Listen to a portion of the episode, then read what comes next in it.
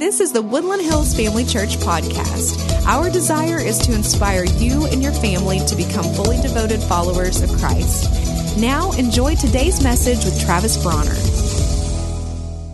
So, today we're talking about breathing, right? Something that just naturally happens. You don't have to think about it, and is necessary for life. You have to breathe to live. And there are a few basic things that you have to have to live in the short term, in the relatively short term. Uh, for instance, one of them is eating. You have to eat to live. And if you haven't eaten in a while, you start to feel it, and that hunger takes over. But the fact is, you can actually survive up to a few weeks without eating. A few weeks. It would be an uncomfortable few weeks, especially after a couple of days, but you can physically survive as long as you're drinking some water. And, and you can survive, though, for a few days without water. So you, you can survive a few weeks without food and then a few days without water. But then, of utmost importance is that you're breathing, right? Because you can only survive a few minutes without air. That's how acutely important air is. And we know that. If you hold your breath, suddenly you feel like, I need to take a breath. And isn't that neat how it breaks down the needs that we have in the short term? We can survive a few weeks without food, a few days without water, just a few minutes without air. And I showed this to my family last week, and I said, Isn't that cool how it breaks down? Weeks, days, minutes, and they're like, Yeah, that, that is pretty neat. But uh, if we're being honest, you need to add for yourself a fourth line in there. And so I uh, admitted that I can only last a few hours without sweets.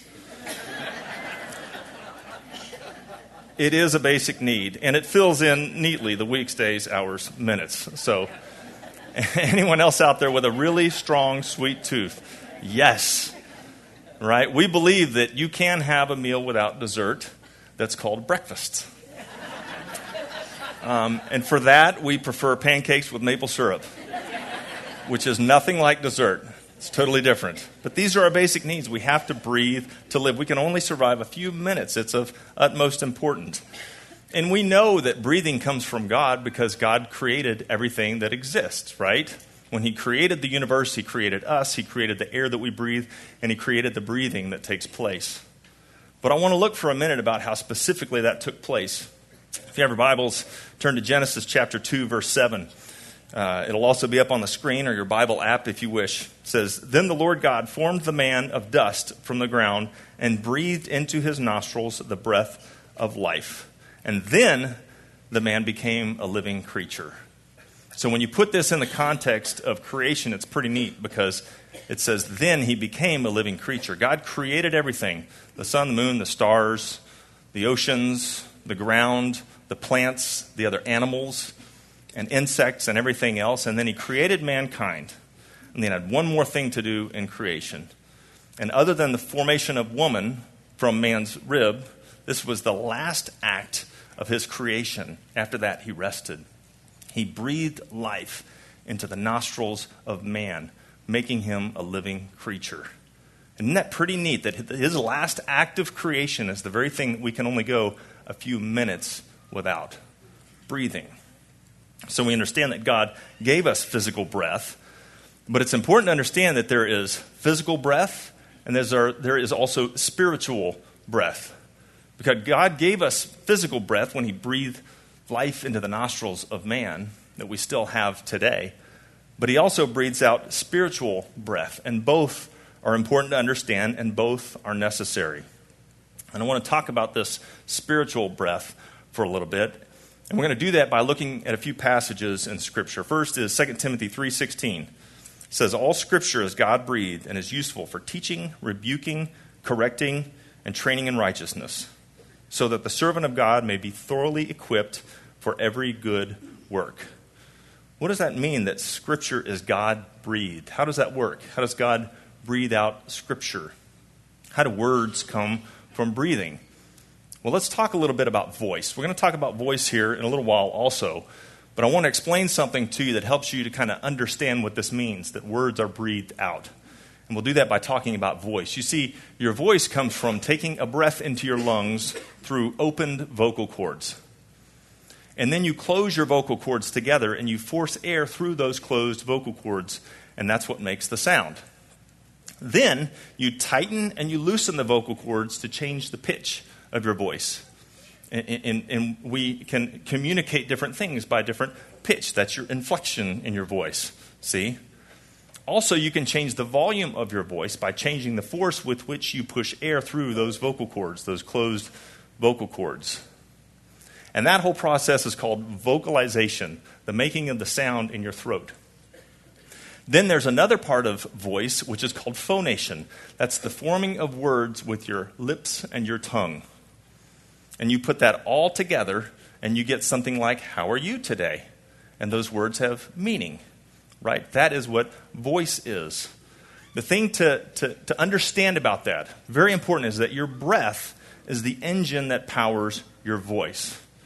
You can still whisper without your vocal cords, right? Sounds like it's not a voice. That's just simply making words with your lips and your mouth without closing your vocal cords. Still requires breath. Words require breath. Your breath is the engine that powers your voice. So that helps us understand a little bit about how God breathed air, breathed life into the nostrils of man, and he also speaks out his word. All scripture is God breathed.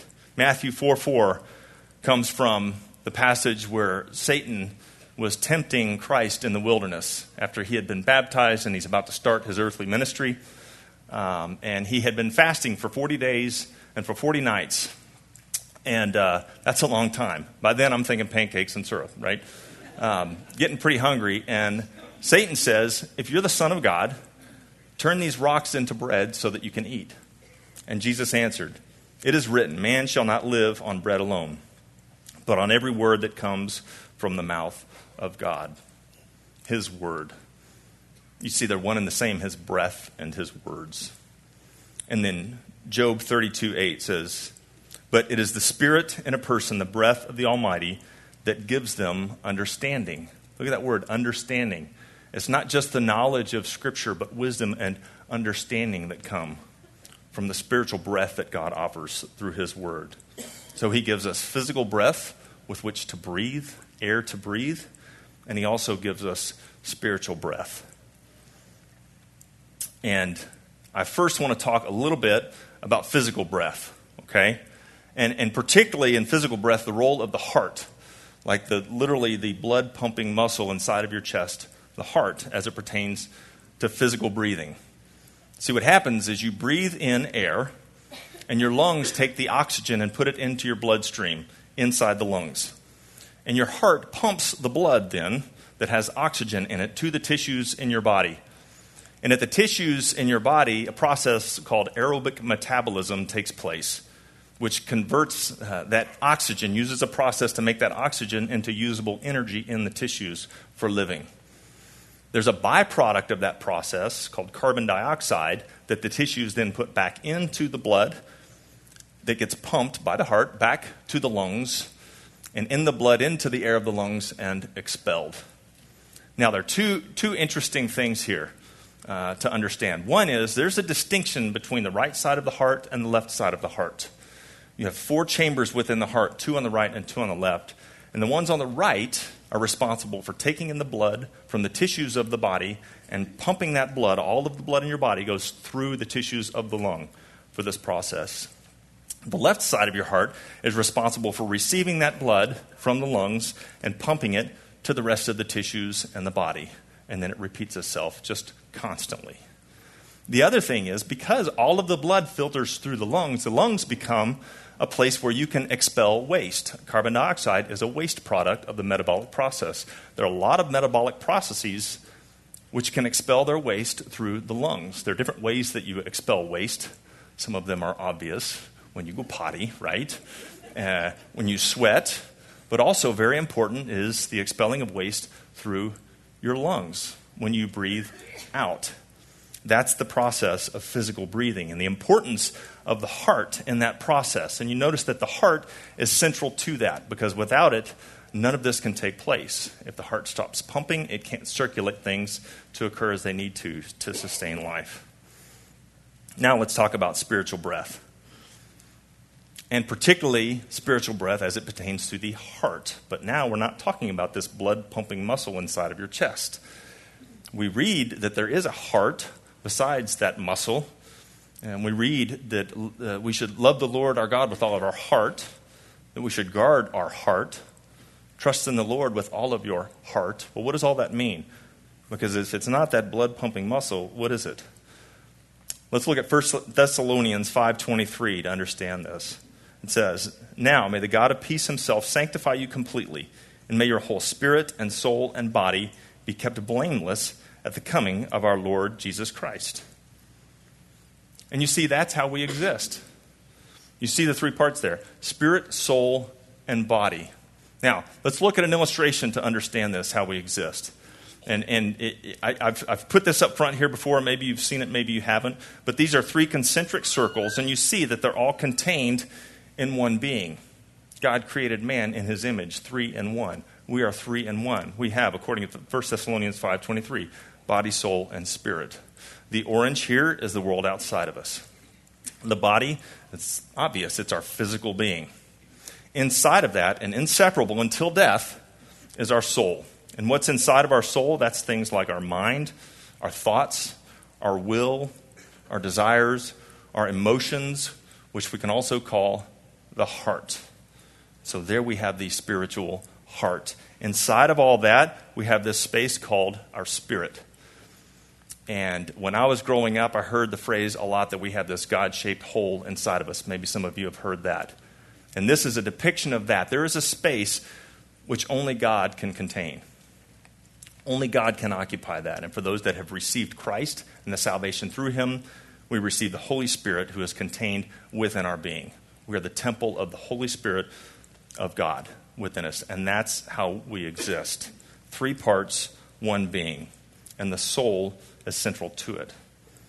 Proverbs 27:19 says, "As water reflects the face, so one's life reflects the heart."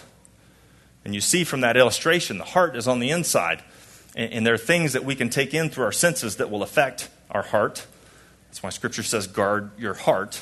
because everything you do flows from it. Your words and your actions come from inside, from your mind, your will, your emotions, your heart.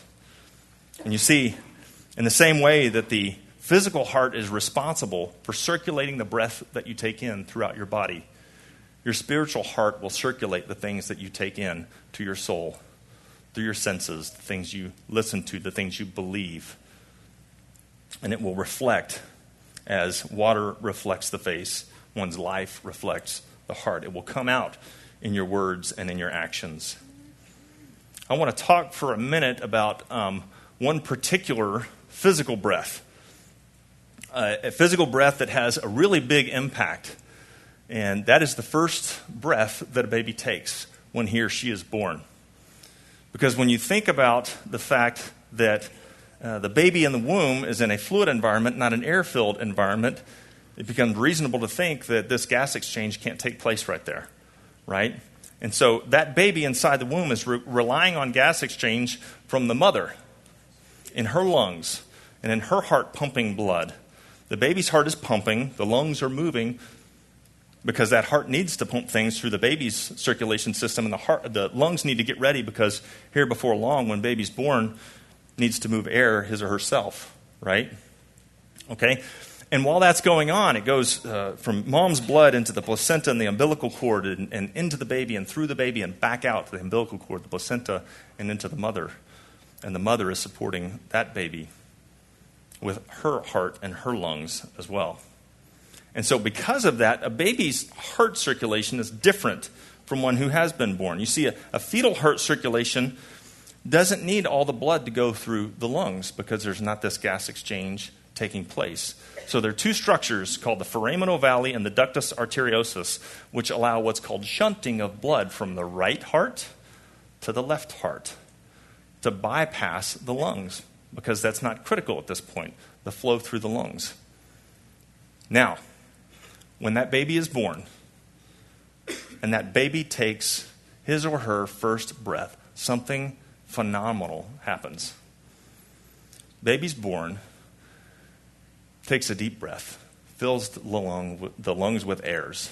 Pressure gradient changes within the lungs, within the blood vessels, and within the heart. And in that moment, the foramen ovale and the ductus arteriosus close as a result. And that baby's circulation, therefore, moves all of the blood through the lungs. In an instant, a single breath, the baby's heart literally changes. A complete new configuration, a new function, new circulation, completely different from one single breath. And then, for those of us that have had many breaths, we know that there are other very important breaths that we take. Obviously, every breath is important, but there's some uh, that can be a little more impactful than others. You see, breathing happens naturally. It's going to happen because there are the urges of survival that are going to make us breathe. But there's a physical deep breath that is different from others. Your breathing normally just happens, but you can also take control of it. See, breathing is a critical automatic or autonomic function in the body. And there are others that are autonomic, like your heart rate, your blood pressure, the, uh, the digestion, secretion of different hormones that just happen. But the difference in them is you can't directly think, I'm going to slow my heart rate and just slow your heart rate down. I'm going to secrete more or less stress hormones and make that happen. They just happen. But your breathing is one that you can take control of. Isn't that interesting? The one process you can take control of. Now, what does a deep breath do and why is it so important? Or several deep breaths?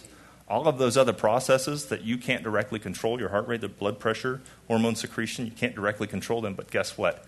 Taking control of your breathing, deep breathing, can actually have downstream effect on those things. I can't control all of those things, but I can control my breathing. And if I can control my breathing, I control those things. Isn't that phenomenal? It's pretty neat the way that God put us together like that. Let's talk about now a spiritual deep breath.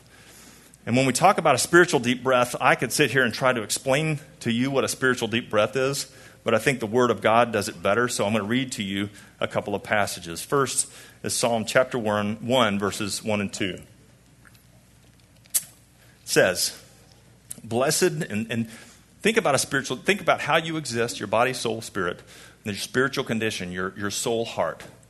Think about that as we read this. Blessed is the one who does not walk in step with the wicked, or stand in the way of sinners, uh, in the way that sinners take, or sit in the company of mockers, but whose delight is in the law of the Lord. What is the law of the Lord? It's the Word of God, it's Scripture. And who meditates on His law day and night. You feel that? Scripture into your soul, a spiritual deep breath. Philippians 4 4 through 8 says, Rejoice in the Lord always. I will say it again, rejoice. Let your gentleness be evident to all. The Lord is near. That's pretty restoring. That's a deep breath, isn't it? The Lord is near. Do not be anxious about anything, but in every situation, by prayer and petition with thanksgiving, present your requests to God. Here we go. And the peace of God, which transcends all understanding, will guard your hearts and your minds in Christ Jesus. That's pretty restorative, isn't it? And it goes on, finally, brothers and sisters, whatever is true, whatever is noble, whatever is right, whatever is pure, whatever is lovely, whatever is admirable. If anything is excellent or praiseworthy, think about such things. Remember, your mind was in there with your spiritual heart and your soul. Think about such things. What's the role of the spiritual heart? To circulate the things that you let in, meditating on the Word of God, thinking about all of these things out of Philippians. And then Psalm 23 3 says, He restores my soul. And there we have it the restoring deep breath, the deep spiritual breath that we take in that can restore our soul. Because you see, there are a lot of things you can't control around you. You usually and often can't take, you can't control your circumstances around you. You can't control your kid's behavior, parents. Amen? You can try, but you can't control your kid's behavior. You can't control your spouse. Amen? Right? Careful.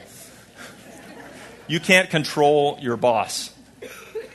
You can't control your employees. You can't control your colleagues. You can't control your professors, your teachers, teachers and professors. You can't control your students as much as you try. Administrators, you can't control your teachers or your students, right?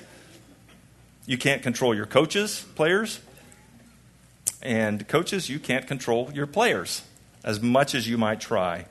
You can't control the economy. Amen. You can't control gas prices. Amen. There are many, many things that you can't control. You can't control Satan's schemes, and he's coming at you with them, I promise. You can't control that. You can't shut off the valve so he takes a break. He's coming at you with them. You can't shut them off. And as a matter of fact, as God is trying to breathe spiritual life into your soul, Satan is right there with his his soldiers, the, the demons, trying to breathe lies into you, trying to force feed air into your nostrils and into your lungs. And you can't control that Satan is going to try to do that. You can't control your enemies. You can't control the gossips and the liars. There are a lot of things around you you cannot control. But you can control your spiritual breathing. You can control what you let into your soul your mind, your thoughts, your emotions, your will. And in the same way that I can't control directly my heart rate, my digestion, the secretion of hormones in my body, I can't control those things, but I can control my breathing. I can t- stop and take some deep breaths and control those things and the way that they affect me. In the same way, spiritually, you can't control all of these circumstances around you. What can you control? Your spiritual breathing. And in doing so, you can control the way that all of these circumstances and things around you affect you. You may have heard the word apnea before. And uh, the word apnea translates from the Greek, literally a, noia, with a silent P. And uh, it means, a means no or not, noia means breath or breathing. So it means no breath or, or not breathing. And some of you may have heard of it because of something called obstructive sleep apnea. It's a pretty common thing where when you're sleeping, your throat obstructs and you don't breathe. And so you have to wear a device to hold the throat open for that. And that's what apnea is. And I'm concerned because I believe a lot of Christians are suffering from spiritual apnea, not taking the deep breaths that we need to be taking. Take a deep breath into your soul. But we have to be careful because some of the breaths that we take can sustain us, and some can asphyxiate us. That's another big word, asphyxiation. That literally means crowding out the oxygen.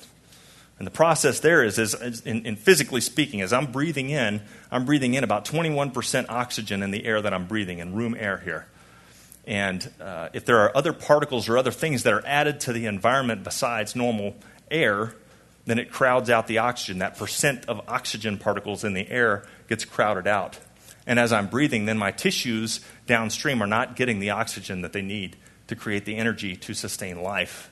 And that's called asphyxiation. An example of that is exhaust from a car. Uh, when, uh, like, say, in a closed garage or something, that's how that can be tragic and it can be deadly because of the asphyxiation that takes place carbon monoxide that replaces the space of the oxygen.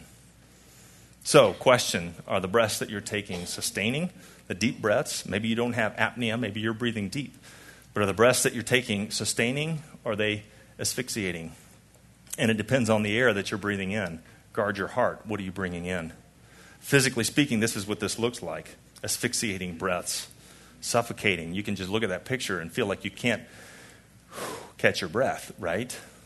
So, what does that look like spiritually speaking?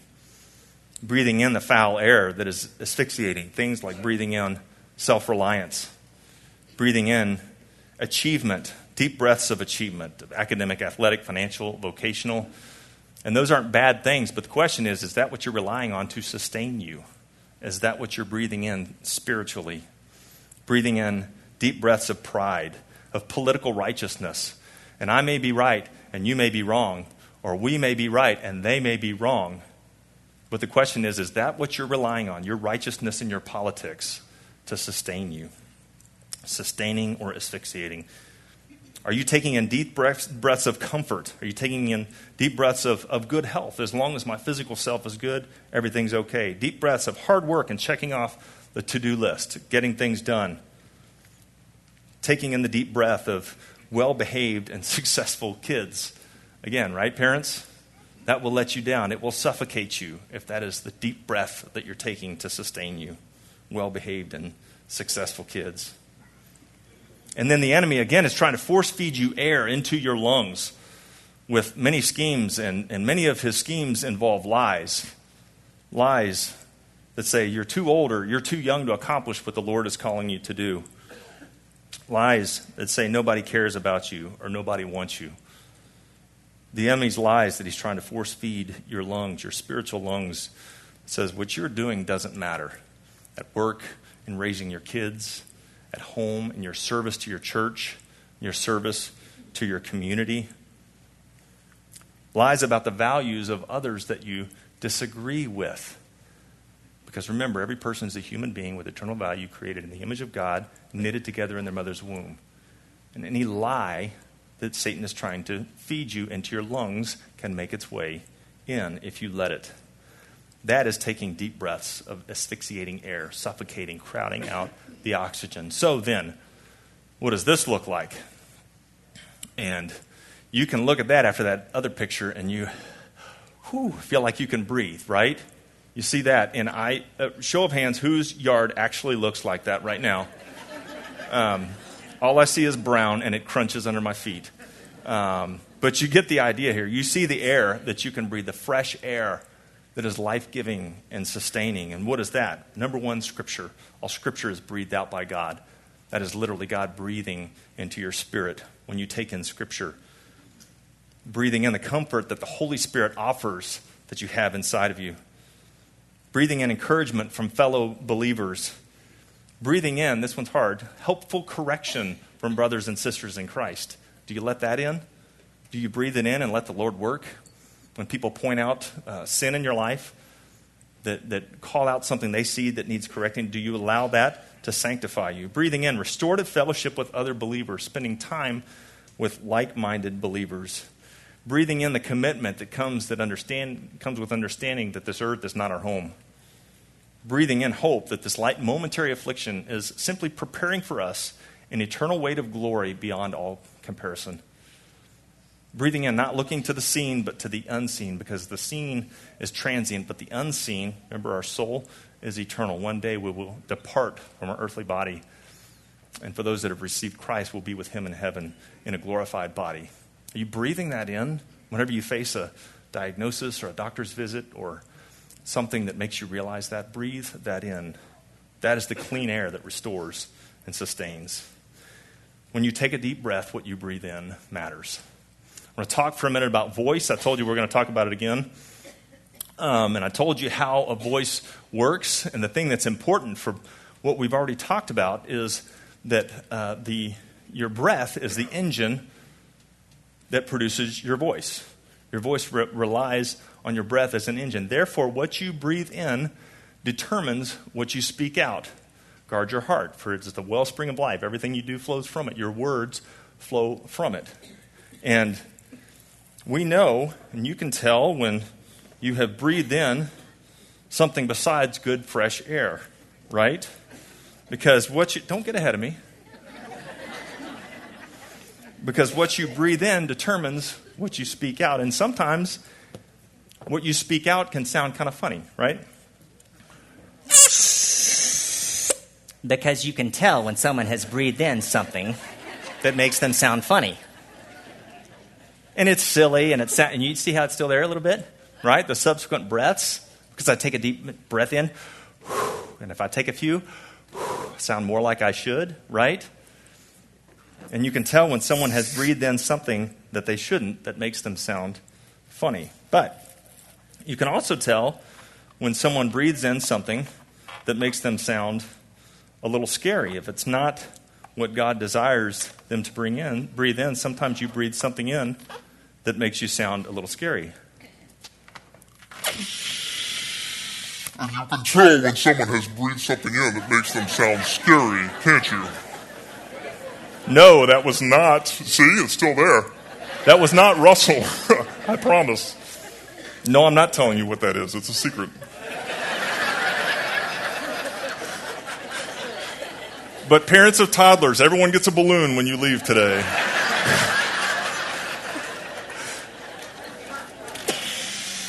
I said stop arguing. We could spend a lot of time there. It's going to be there for a little bit. Is it sustaining or asphyxiating? See that? That, and it's still there. You're going to hear it. Because it's safe for me to take a, a breath of that. It sounds scary, it sounds funny. But if I was to breathe that over and over and over, what's the word? Starts with an A asphyxiation. It crowds out the oxygen. You see, what you breathe in determines what you speak out.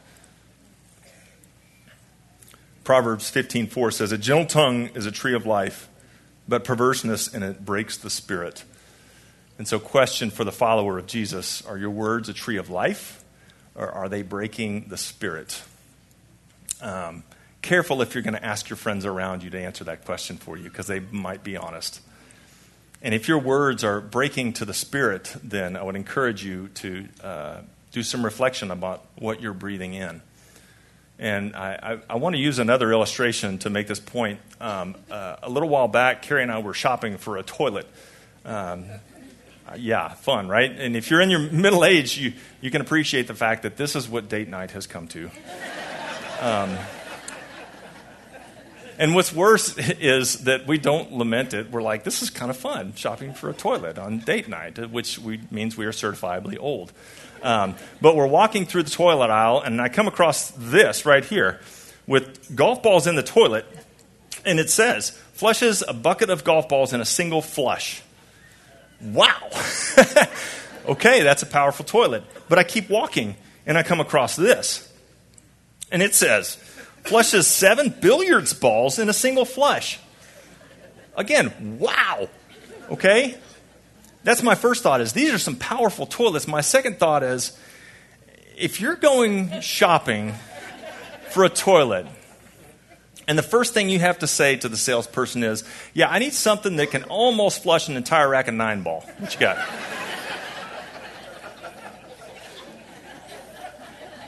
Let me make a suggestion. Your toilet is not the issue.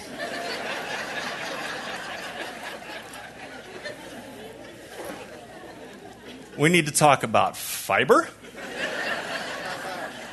We need to talk about water. Your toilet's not going to fix your issue. What you breathe in determines what you speak out. In the same way, what you take in determines what comes out. Right? Waste in, waste out. Right? And so we understand that what you breathe in determines what you speak out. I can try to alter my vocal cords with this stuff, I can do everything I want, but what I've breathed in is going to make it sound funny and it's going to make it sound scary. And so, as we close today, I want to ask you, follower of Jesus, what deep breaths are you taking? Are they sustaining or are they asphyxiating? Are your words a tree of life or are they breaking the spirit? And, and if it is asphyxiating and breaking of the spirit, may you reflect on what it is that you're breathing in, the deep breath that God intends for you to take in spiritually. And for my final point, um, for those that have not placed faith in Christ, um, I showed you that picture earlier, that illustration. I want to show you this one that there is a space uh, which only the Holy Spirit can occupy in your life.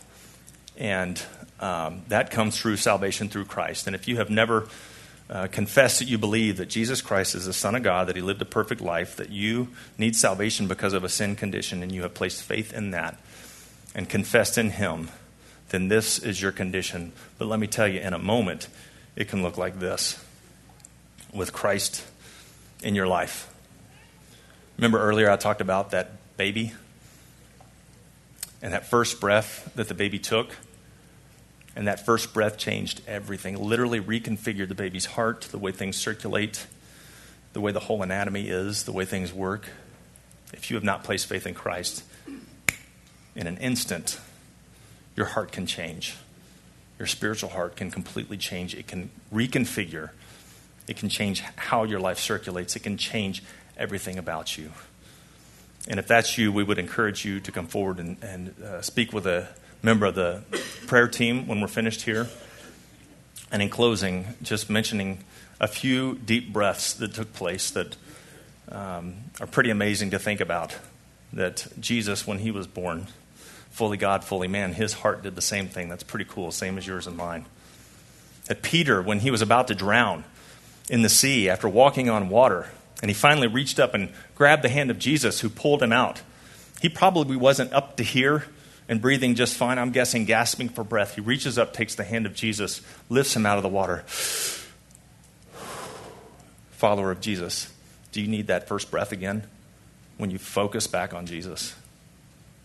And then Christ died, he was buried, and three days later, his dead body, we sang it this morning, your buried body began to breathe that first breath that filled his lungs, brought him back to life, proving that he is God and his sacrifice and his raising from the dead are adequate for our salvation. Let's pray. Father, we love you and we're grateful for your breath in our lives, for your physical breath that you give us, each breath one after another, that you, you don't promise, Lord, but for your spiritual breath, which you do promise, and we take that, Father um, we commit as a church and as individuals to take the spiritual deep breaths that are reviving, that are sustaining, uh, Lord, that, that breathe life into others and don't break the spirit. We pray for this church and all that you're doing, the members and the families involved, Lord, and how you will allow us to glorify you in everything that we think, say, and everything that we do. It's in Christ's name that everyone agreed and said, Amen. Amen.